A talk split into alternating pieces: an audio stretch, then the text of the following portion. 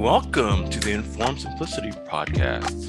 I'm Dr. Jordan Hayers here with Dr. Julia Conroy.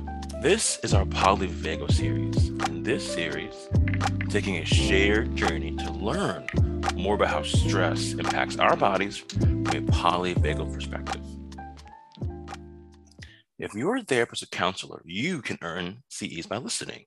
Check the description to learn how you can listen and earn.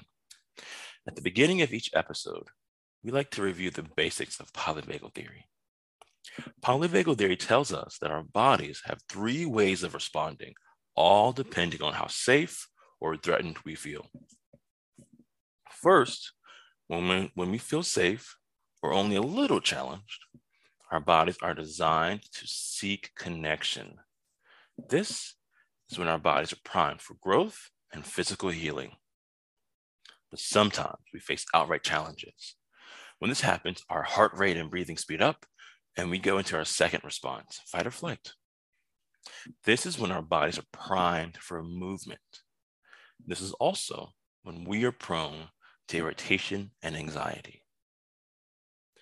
And if we're facing what feels like a life threatening situation, our heart rate and breathing slow way down, and we use our third response freezing.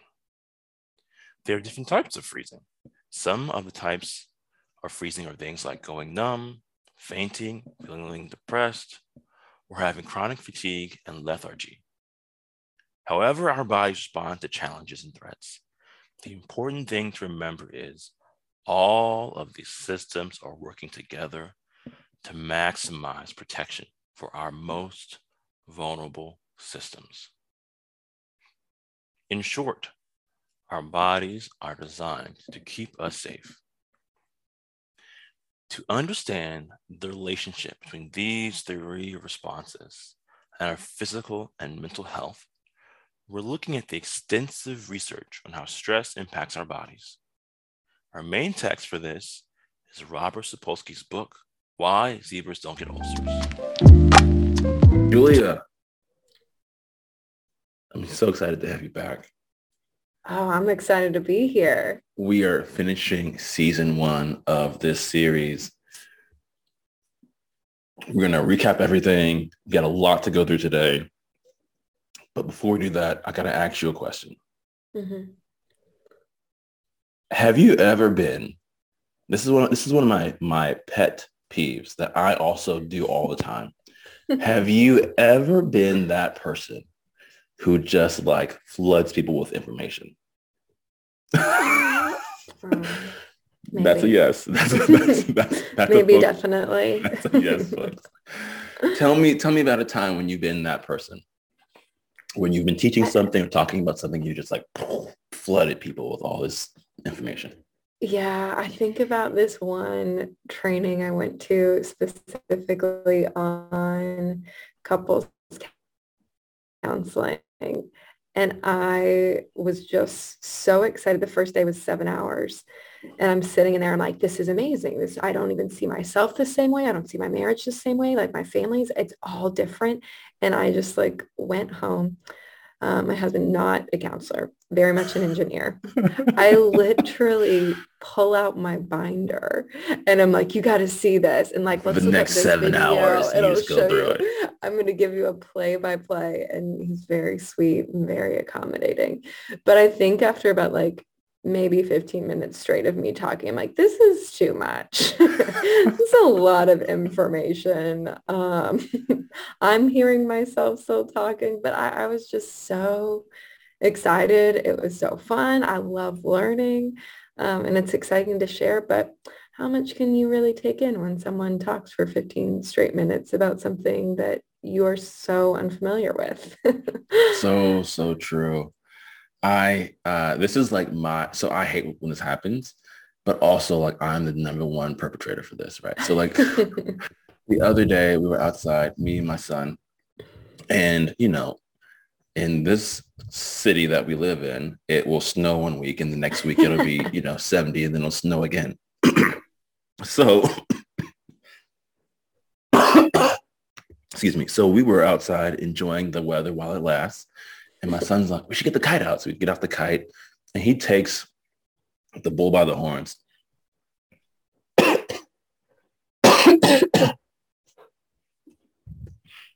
so he takes the bull by the horns and he is flying the mess out of this kite. I mean, it was the cutest thing you've ever seen until it like dovetails and falls into the ground.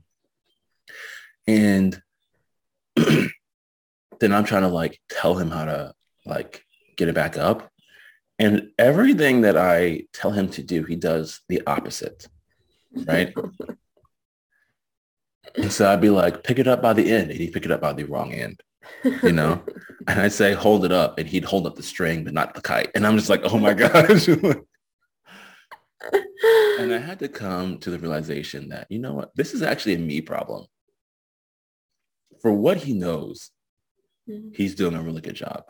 Yeah. And I'm giving him way too many commands, way too much instruction, way too much, you know, do this, do this, do this.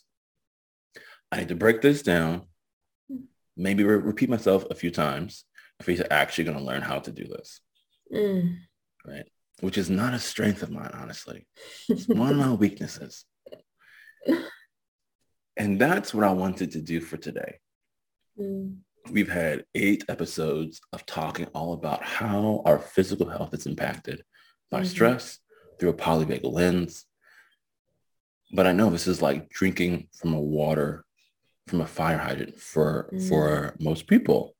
Mm-hmm. So I want to just like slow this down, break this into really manageable bites, and talk about how all this applies to us clinically. So how does that mm-hmm. sound today, Julia? Yeah, it sounds great. I think you know, as clinicians, there is, it's helpful to know this information, right? But if we, we've talked, you know, at length about how these systems work, about how stress comes in. And so just taking kind of those bite-sized pieces, um, I think helps me organize, helps me consolidate what's actually helpful. Um, my, my brain can only retain so much. Um, and so really looking, I think kind of just to get organized today. Perfect. Okay. So we're on the same page. Well, look, as I've looked over this stuff, we've basically studied one, two, three, four, five, six major parts of mm-hmm. the body, right? Mm-hmm. We've talked about the cardiovascular system, the metabolic system, the GI tract. Those are the first three. We've talked about stress and attachment, uh, the reproductive system, and the immune system. Those are sort of like the last three systems that we talked about. So what I wanted to, to do, what I wanted to do today was to give a super high level overview of mm-hmm. these systems and in general, how stress impacts these different body systems. Mm-hmm. And then at the end of this, um, you had some really good clinical implications that I would love for you to just like take us through. So how does that sound? That sounds great. Let's okay. get into it. Let's do, let's just dive in. So this is your bread and butter, right? The first one, the cardiovascular system. Because you actually did a lot of research on this and studied this in your doc program. And so it was really cool for me to have you sort of walk us through this. And so my summary of your, your expertise was the cardiovascular system is made up of the lungs, the heart, sort of the blood vessels, and the kidneys. Mm-hmm. Those are the major players, the heart, the lungs, the blood vessels, and the kidneys. And the main job of this system is to get blood through our whole body because the blood carries nutrients and oxygen. Mm-hmm. That's the goal. Absolutely. Um, and what we know is that when the sympathetic branch of the nervous system is activated, mm-hmm. the, kid, the kidney shut down, the heart speeds up, lungs speed up, and blood vessels moving away from the heart open and relax. Mm-hmm. So these are really typical things. And we even see this, right? When I'm nervous, what happens? I breathe faster mm-hmm. and my mm-hmm. heart picks up. Right. That's and all of it. this done in an attempt, right? And this is going to be kind of our theme as we're going through this that the reason why like the vessels moving away from the heart open up is because it's like let's get blood out there.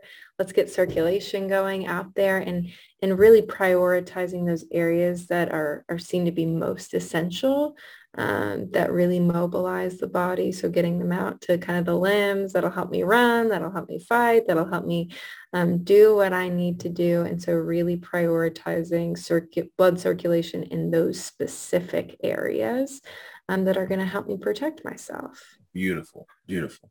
That's it. My body's saying, hey, we got to get oxygen and energy to these parts of you. Let's get mm-hmm. after it. Yeah. But there's a flip side of this, right?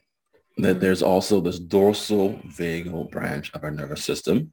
And when that kicks on, what happens is our heart rate slows. Mm-hmm. And this can lead to things like feeling numb or fainting. We also might freeze. And this is really hard on mammals because we need lots of oxygen to support mm-hmm. our big brains. Mm-hmm. So when our heart rate slow down, and we go into these sort of freeze and fainting states, mm-hmm. it's really, really metabolic, metabolically taxing on the body. We'll get into into, into the, the metabolic system next. Mm-hmm. The big idea is it takes a lot of energy energy to go into and out of this state, basically. Right.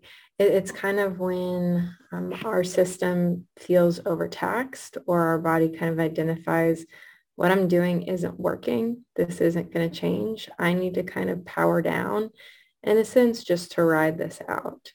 Um, and it is, it's incredibly costly um, in order to enter that shutdown stage. There you go. Okay. So that's the cardiovascular system in a nutshell. Mm-hmm. It's in, it involves the lungs, the heart, the blood vessels, and the kidneys. And when the sympathetic system is kicked on, then it speeds up. And when the dorsal vagal system is kicked on, then it kind of slows down and that can be metabolically taxing on us. Beautiful. Okay. The second is our metabolic system. Now, this is closely connected to the cardiovascular system. Um, and this really is all about how we manage our energy. And this system uses three different types of fuel, fat, sugar, and proteins. Mm. Those are what they call macronutrients. I didn't know this, right? But apparently bodybuilders are like really know this thing and they count their macros. And it's and I was like, well, what's a what's a macro? It's actually fat, sugar, and proteins. And your body balances the levels of these uh, energy sources in your blood through this hormone called insulin. Mm-hmm. And what we know is um, that when you have insulin problems, that leads to various types of diabetes. Mm-hmm. And there's different reasons for that. And so mm-hmm. that's beyond the scope of this overview. But like mm-hmm. that's the big thing to know here. Mm-hmm. Um, and when the sympathetic nervous system is active, the body stops secreting insulin which means that your body doesn't absorb the nutrients and saying, okay, obviously you need these things in circulation mm-hmm. so you can power all the things you got to do. Mm-hmm. And that's my right, view of the metabolic yeah, absolutely. System. Of the metabolic system. I think that's really well done, right? As our bodies kind of take in food and, and are breaking those down and are saying, okay, what's the, the best way to store this and tuck this away and utilize this? Um, you know, to, to keep the body running in the way that it needs to, um, breaking down all those different substances. Um, the insulin is kind of the, the front runner, right? in making sure that that happens, making sure that things get stored everywhere that we need to.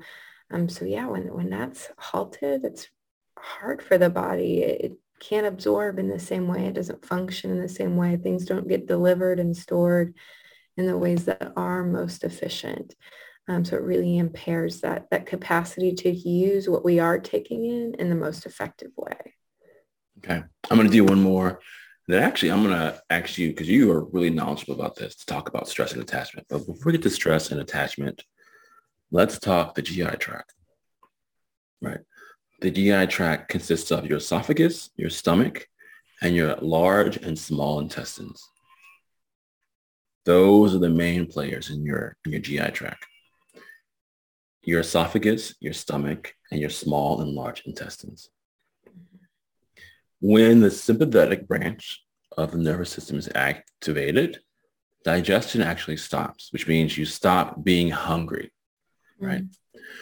But over time, if you stay stressed, a couple of different hormones take over, which make you want starchy, sugary, and fatty foods. Mm-hmm. And this was big for us because it was like, oh, that makes sense. Right. Because there's sort of this sort of paradox right here. Mm-hmm. Sometimes when I'm not, sometimes when I'm stressed, I'm not hungry. And then sometimes I stress eat. Like what's, what's the reason behind that? And it's basically this time idea of initially the stomach is turned off. There's a lot, um, and we don't get hungry. But then if that sort of goes on over time, in general, you get hungry, but for very specific things mm-hmm. which makes a lot of sense, right? Because the body needs is energy. And what are the main energy sources? Things like sugar, which is a really fast sort of energy source. So mm-hmm. that makes mm-hmm. sense. Um, the flip side of this is when the dorsal vagal system is activated, right? When, when we go into that freeze state, which is metabolically costly and our heart sort of slows down and our breathing slows down, one of the things that happens is that our bowels might release, like we might defecate ourselves. And so this is also why, according to polyvagal theory, a lot of trauma, trauma survivors have issues like uh, constipation, um, GI disorders, irritable bowel, or maybe they've defecated when they've been in traumatic situations, right? Because the dorsal vagal branch gets turned on in those moments and it how would you say this? Like stops our small intestine and our intestines from from from working? How would you say that best julia? Yeah that when the stress response is activated it's like i don't need to digest. Like that's not what's going to be most helpful in these moments right? And so if i'm chronically stressed and my digestive system is always getting this sign to turn off um, and, and shut down in these ways that it kind of impairs that functioning. It's not able to turn on as quickly if it's perpetually in this state of being halted. Yeah, there you go. There you go. And that's the GI tract in a nutshell, right? Mm-hmm. And the major players are the esophagus, the stomach, and the small and large intestines. Mm-hmm. All right, Dr. Conroy, let's talk about your specialty, attachment. I do. I love talking attachment and I, I really enjoyed our, our episode walking through this just to understand, okay, attachment has really been established in research and though it was highly controversial when, when Bowlby kind of laid the foundation of it, it is more widely accepted now as just being this huge role um, in human functioning, right? In a huge way um, that humans learn how to regulate themselves emotionally is through secure attachment figures. And so if you can like travel back and remember we gave this overview of anxious attachment, right? Which is I get elevated when I'm alone or when I'm alone and I, I want to reach out and it's scary for me to, to feel alone in that sense um, or this avoidance sense of attachment, right? Where I still get activated um, even though I'm alone and it's best for me to, to you know, swerve uh, when I'm around people that in every instance of attachment, it really is how the body learns how accessible is that social engagement system from a polyvagal lens. So we see that when stress enters in and disrupts um, the body's attachment system, um, we see this having a big impact on, on growth um, that the like the physical body's capacity to grow and hit developmental milestones with regard to that. Um, and the reason why this is, is because CRH, that, that growth hormone or that um, stress hormone that's released, um, that that actually halts the growth hormone production within the body. Right? Again, that's not seen as something that's most necessary um, when the body's under attack. So that comes to a halt. Um, and so under severe, severe stress, right, when we see these really traumatic images of children that have been, you know, not allowed to to have typical experiences that have been locked away that have been confined to a room um, in some sense we see that under these moments of severe stress that these children don't grow at typical rates and actually never catch up to peers um, because that production has been so halted and we walked through an example of this that both of us found so interesting, but also so devastating, um, that kind of compared two different German orphanages. Um, one that had, you know, this au pair that was really kind, um, that was really warm with the children, that spent a lot of time with them. Um, and another orphanage where um, the au pair that ran it was less present, um, that was more regimented, less warm, less friendly, and I think she was even kind just kind of critical, like really critical, yes, kind of mean. It yeah. Like. Yes, not great attachment behaviors, essentially. um, and, and what we saw with the children raised in these respective orphanages that when paired um, with someone who was warm, that was friendly, that offered this safe and inviting space, their growth rates were typical right? Whereas those in, in the more critical um, orphanage that, that didn't exactly provide that safe space, um, that growth hormones um, essentially were, were halted in that same way in that more stressful environment.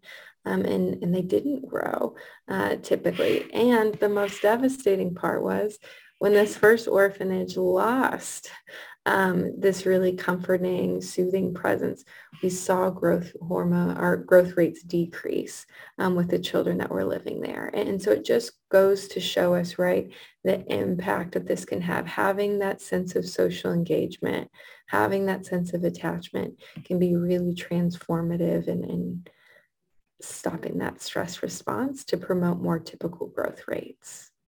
Yeah, I think that was the thing that was like mind blowing because I've heard Sapolsky say this in many of his interviews that the social engagement system is really what allows us to do health, growth, and restoration. And he means that literally, like your physical body grows best when you have safe, connected relationships. And healing mm-hmm. happens best when you have safe, connected relationships. Mm-hmm. Um, and so that was like, wow, that's just a to me, it was mind blowing. Mm, mm-hmm.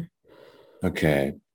Uh, the next thing that they talk about, our next thing is section five, the stress and reproductive system. And Sapolsky talks about males and females. And there's a lot of parallels here, but there's also some important differences, right? Mm-hmm. And I think you've talked about this before of how, you know, in a lot of ways, men and women are more alike than more alike than than we're separate, than mm-hmm. we're different. Um, but basically what Sapolsky says is the big thing about males and stress is sperm are created in the testes and stress shuts this down. Also, um, it's hard to get an erection as the dorsal and ventral vagal system controls erections, right? Basically, you have to be in a calm state to get an erection. And so you see stress impacting not, not, not only the production of sperm, but also how hard it is to get an erection. Mm-hmm. So that's sort of like the, the big two things that he talks about with male reproductive systems. Mm-hmm. And then in the female reproductive system, the big thing to know is ovaries, right? Now ovaries, they release the, the eggs. And a lot of the system is regulated through this hormone called estrogen. But estrogen, the body needs fats to create estrogen, basically. Mm-hmm. So what you see a lot of is people with eating disorders often have issues with their cycles because there's not enough fat to create estrogen. Mm-hmm. And also, um, it doesn't just have to be eating disorder type things. They can be, you know, female athletes can have irregularities in their in their cycles, or they might go and start puberty later because of lower amounts of fat. Because mm-hmm. if there's less fat, there's less of what the body needs to create estrogen. Mm. Um, so a lot of this happens mainly, he says, through fat, through low, bo- through low body fat, not through stress, mm-hmm. right? But we know that stress can have impacts on libido, And so just for like men, uh, we can have trouble getting erections if we're stressed. Women often have low libido because of stress. Mm-hmm. Yeah, that it can touch, right? So such important parts and such intimate li- uh, parts of life in such big ways that we don't think of. Um, and so just appreciating the ways that, you know, the, especially in women, right, the way that they store fat, the way that I'm able to feel safe and relaxed and in both men and women, like all of this is coming into play when it talks when we talk about sexual health, when we talk about sexual intimacy. Yeah, yeah, yeah, yeah, yeah. Okay. And our last system, the immune system. Can you take this one? I mean, I feel like we just talked about this. I'd love to. Um, and so, yes, we talked about, right, this link that's been developed between the immune system and nervous system. We kind of walked through um, how the immune system's really meant to keep the body safe, to kind of remove any invaders that might be there. And we talked about the way that it does this just kind of through innate immunity, things like coughing, the way that we have oils on our skin, mucus, stomach, all of this right, is really designed for this kind of generalized um, function to keep us safe. Um, whereas acquired immunity is more targeted um, specific pathogens that the body identifies as dangerous um, and is really facilitated by those white blood cells. We talked about this relationship that um, in all of these immunities, right, that there's this intense activity um, in the immune system for the first about 30 minutes of the stressor as the body says like all hands on deck, let's protect at all costs um, and looks to make that happen before it just gets tired uh, and can't keep up that level of functioning at the same rate. And so then we see kind of this drop off below baseline um, after an hour um, after the stressor has been presented. We talked about, you know, that with the way that it functions, with this tendency toward enhancement and suppression, that we also see this influence with um, the immune system uh, being related to social support. And we talked about this statistic that people with the fewest amount of social connections have a 250% higher chance of death as compared to demographically similar counterparts who actually are socially connected. And, and just kind of understanding the role that that plays, um, that the comfort and the connection that we get from relationships does have some sort of influence on immune functioning. We talk specifically about how those reductions in inflammation um, when the social engagement system is activated but also we kind of talked about the necessary balance of just because there is this influence, we can't, just like with all these systems, we can't treat this as the only influence um, or at times even the primary one, right? That there are so many other factors at play. There's so much to appreciate in context about immune functioning that we want to understand that yes, connection can be um, restorative in a way and, and maybe even protective in that way. But that's not the only factor at play when it comes to immunity. Yeah, it's not a magic pill, right? It's not like, hey, right. take this pill of friendship and you'll feel fine, right? This is not this is not how these things work. Yeah. And so I think overall in all of this, sort of the big takeaway is our mental health, the way we manage stress through connection impacts our physical health. Mm. And our physical health impacts our ability to regulate. Mm. That's sort of my big mm-hmm. takeaways here. So those are all yeah. the systems we covered so far. Mm-hmm. Whew, what a journey. What a what journey. A process, right? I feel like I know my body, right? Better than I have. Um, I think you said in one of the episodes, like it doesn't exactly come with this instruction manual. Um, and most of the time when my body's working well, like I don't even think about the way it functions. It just does it. It's only when there's kind of these disruptions that we start, um, you know, we go into the doctor, we start learning about these things. And so I think just learning um, while I'm currently in a healthy state, kind of all the complexity and functioning that goes into that has been um, just such a powerful thing for me. I completely agree. And I mean, I guess to that point, you've had some really cool clinical implications. Can you sort of take us into some of those? Yeah, absolutely. And so really taking this awareness of what are some things that we've learned about the body and how can that, you know, as clinicians, how can that shape our practice? And when I thought really about how this information has changed the way that my sessions look specifically, I'm kind of dividing into, okay, what helps me reframe and see things more clearly and conceptualize the client more clearly, but also maybe what's some information that can be helpful to share with the client. So I'll kind of distinguish between those. Okay. Um, so you sort of have two buckets these. of information. You have like sort of the theoretical, this is my new frame, and you have like the the tactical, this is how I approach clients. Exactly. And, and, sometimes, right, it can be both. Um, for example, kind of the first thing that I thought of was specifically, you know, this idea of anxiety.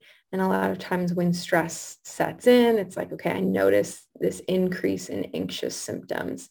Usually doesn't feel good for clients. My thoughts are racing, my hearts are racing. Like I feel restless. I can't sleep. Like it's so uncomfortable.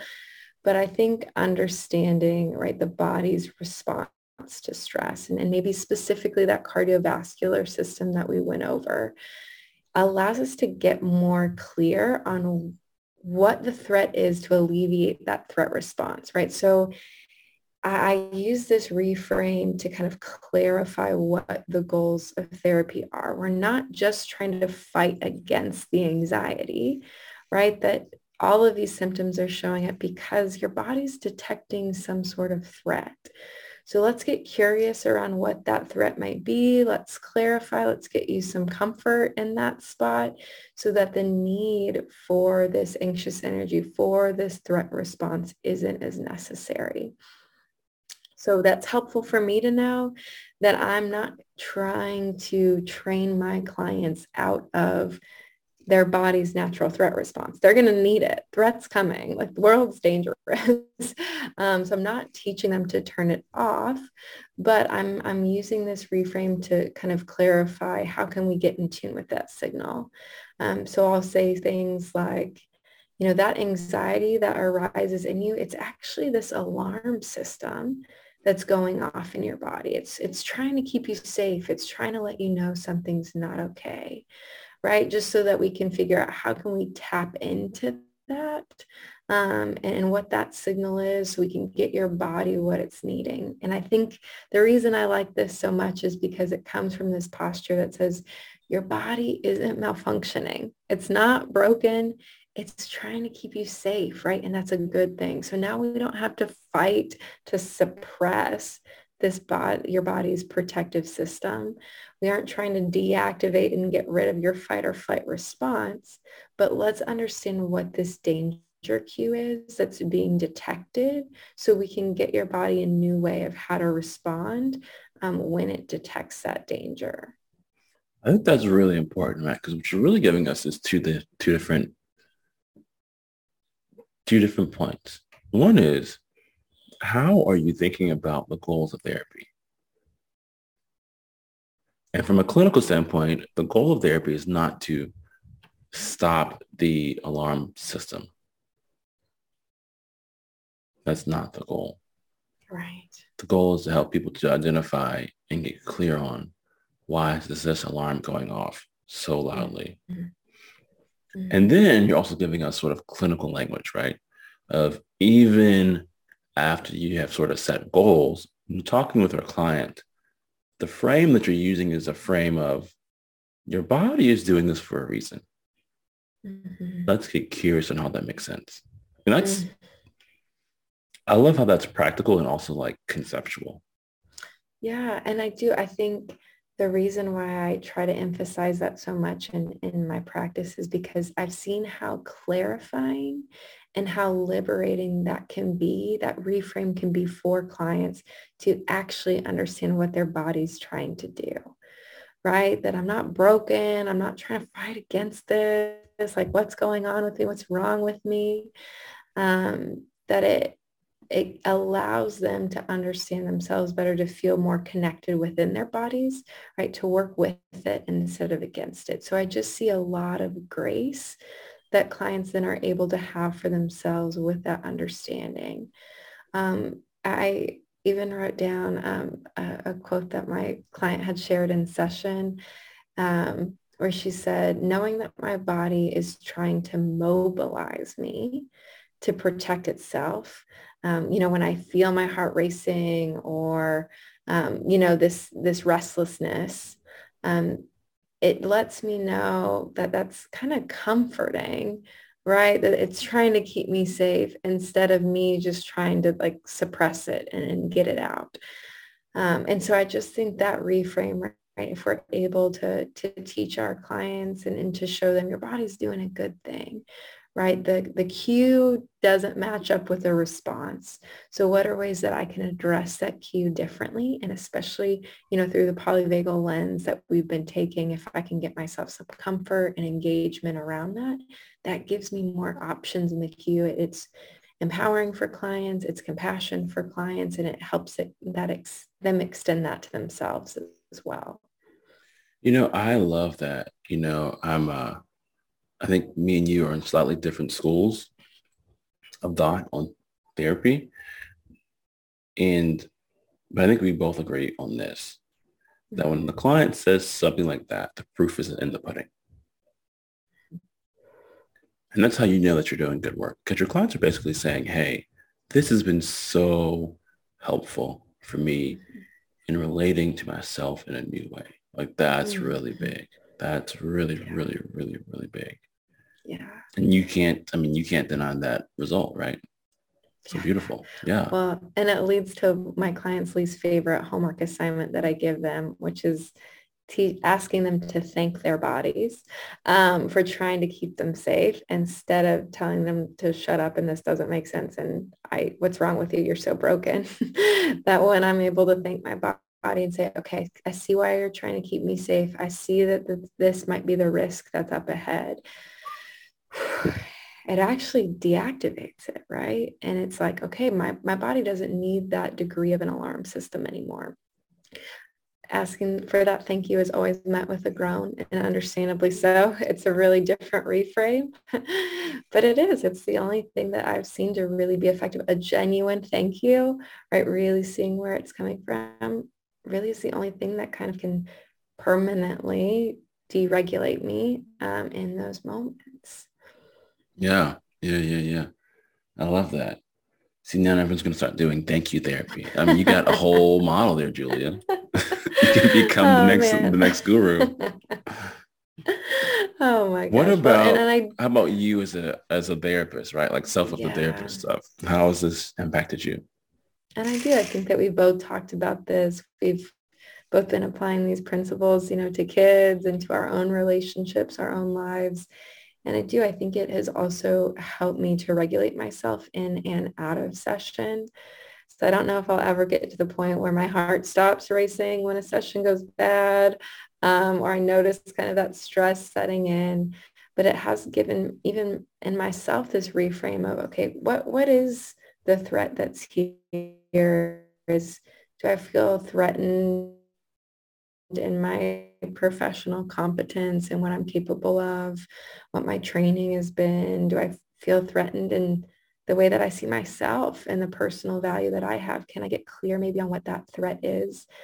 And can I thank my body, right? Can I take my own advice and thank my body for trying um, to send that signal and, and make me aware um, so that I don't have to just like hover in that spot of anxiety and especially with that polyvagal perspective, how can I use, you know, a sense of connection that I have access to to alleviate my need for a fight or flight response? So is it, you know, popping over to, to a colleague next door just to say, oh, I had a bad session. I'm really anxious about what's coming up. Um, can I send a quick text to a loved one that just says, you know, I'm kind of having a hard day. Like, just, I love you. like, I'm thinking about you. I wish you were here. Right. Or, or some, sort of meditation or prayer that connects me to a higher power. What are ways that I can recognize my anxiety instead of trying to suppress it? Um, and, and look to get some connection to provide me some comfort because if I'm not able to do that as a clinician, that threatens the level of safety that I'm able to provide for my client. Um, so it kind of gives me some direction in how to ground myself and, and maintain that self of therapist. I love that because it's it's practical and also has a heart to it, right? I mean, the practical steps are, hey, let me go call my husband or t- shoot him a text. Let me pop into my coworker's office and just check in for a second. And those are sort of like the practical mm-hmm. steps. But also it's like, how can I attend to myself in these moments? Mm-hmm. And I think in some way it's it's it's it's inspiring in how congruent it is. Mm-hmm. If I'm going to ask my clients to thank their their own bodies, if I'm going to appreciate their body's response, I'm going to do the same thing and offer the same gift to myself. Mm-hmm. Yeah. Yeah. And I'm also going to be able to identify with how hard it is. right. Because I don't always want to think it. yeah. It does give you a new level of, of like empathy, right? Like, yes, this is actually mm-hmm. hard. Because right now, like the threat to me is I feel my professional competence is being questioned. The threat to me is I feel like you know the energy that i put into this isn't isn't uh, coming out right like whatever it, yeah. it is absolutely and i do i think it allows us to have this different sensitivity for clients which is something i'm always looking to grow in myself when i lose touch with my client's experience mm. that's when i'm least helpful to them right and that's what understanding the body systems understanding okay if they're a really severe autoimmune issues, I'm perpetually getting sick or I'm displaying these anxious symptoms um, on a cardiovascular level, it's like, wow, I can really see how devastating this is. I can feel, right, the level of stress that you're under here, right? But I'm also empathic to, even in my office, right, especially with this idea of neuroception that we've gone over more in those beginning episodes, that the body is always scanning, right? Can I activate the social engagement system? Is this safe enough? Do I need to be in fight or flight? Realizing that scan is always going off in my office as well.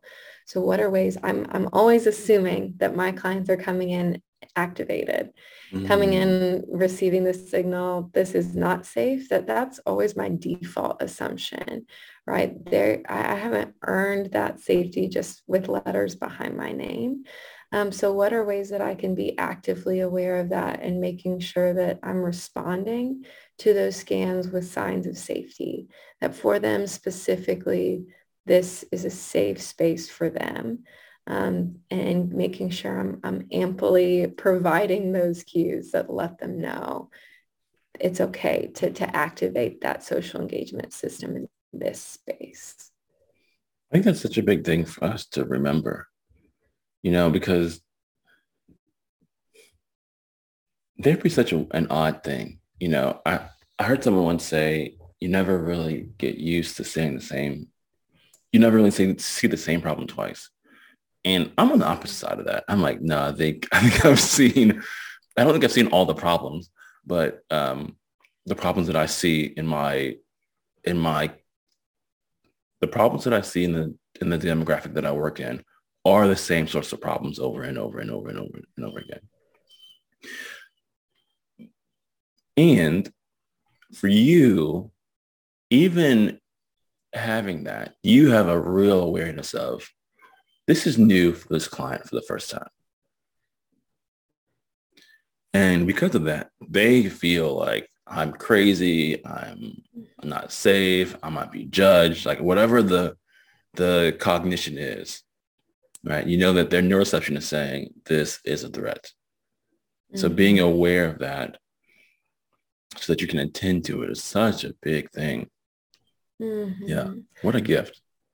Yeah. And, and to us too, right? It puts us in touch with our own humanity. It keeps us from kind of being off in our own ivory tower that we can relate to clients in such big ways that I can, you know, get in touch with the anxious parts in me and remember what it feels like to kind of be dreading a meeting or to be kind of anxious walking in um, to make sure that that I'm not missing them there and to make sure I'm being cognizant and intentional about responding to their scans for safety. because I do. I think ultimately what this, um, you know, what this journey leads me to ultimately is the power that connections hold and why the therapeutic process is so effective. We are not even close to being capable of eliminating stress in our clients' lives. Um, nowhere near it. Um, but what this understanding, you know, of the body does say is, gosh, we need to find some alleviation for it. And we need to find some way for comfort in it because this can devastate our systems. Right. And I think that's why we've offered it in conjunction with the polyvagal theory is because it offers so much hope, right? It offers like this different way instead of isolating and white knuckling and figuring it out by myself and pulling myself up by my all these different like ways we have to refer to this ridiculous um, autonomous way of being that I in my practice can offer people a different way to do things that alleviates the, the devastating consequences that isolation and activating that stress response can so that you can have that sense of comfort, right, and relief in that. And, and so that just helps me to clarify treatment goals um, within my process. And especially I, find that the clients that need this the most, that need co-regulation the most, come in with about 23 different treatment goals and issues to work on and talk through and all of these things. And it's like, wow, I, I don't even know where to start. I like content wise, like we could jump in and a thousand different entry points. That can be really dysregulating for me. And so just having this awareness of, okay, yeah, but if I can teach them, right? And if I can give them this experience of pausing this limbic stress response and instead, right, opting for this social comfort and, and connection, that's really what's ultimately going to be helpful and beneficial and translate into all these different scenarios that they've shared. And so it just can be really grounding and, and clarifying in what my work actually is. Yeah. I like that a lot too. Because I think that you also need that as a therapist to have mm-hmm. a clear sense of what you can offer people. Yeah. You know, I think it helps you to not get too upset when things don't go well. you know, and then also helps you to have clear goals and, and counseling mm. and yeah, I think it also brings a lot of um, stress relieving for you because what you offer then is pretty consistent and predictable, right? Which is another safety cue. Right. So, yeah. Mm. Dr. Conroy, look, this has been so much fun. So much fun. It's been great to meet with you uh, every week, every two weeks and talk through this stuff. Um, I cannot say how much I've enjoyed this. Thank you so, so much for helping me with season one of this project. Uh, I have been honored to be a part of it, Dr. Harris. Right. And I just want to thank you too, on behalf of all people, including myself that have benefited from your podcast, that you equip us not just to do our jobs, but to think critically about them and to always foster this sense of learning and growing in that so that we can, you know, renew this passion that led us to the field in the first place, but also be equipped to serve our people better. Thank you for the service that you provide to, to so many of us and the time that you put into it, the thoughtfulness you put, the research I won't even get started with, um, that you put into it. It it is such a, a, wonderful service that you offer. And I'm, I'm thankful to be a part of the community that benefits from it. Well, on that note, I'll see you next time. Sounds good. Hey, before you go, a few reminders. Since you finished this podcast, you might as well earn CEs for listening. Check out the description to find out how you can listen and earn CEs. Also, if you enjoyed this podcast, if you learned something, please, please share this with a friend or leave us a review in iTunes. That would help us out a lot. All right, see you next week.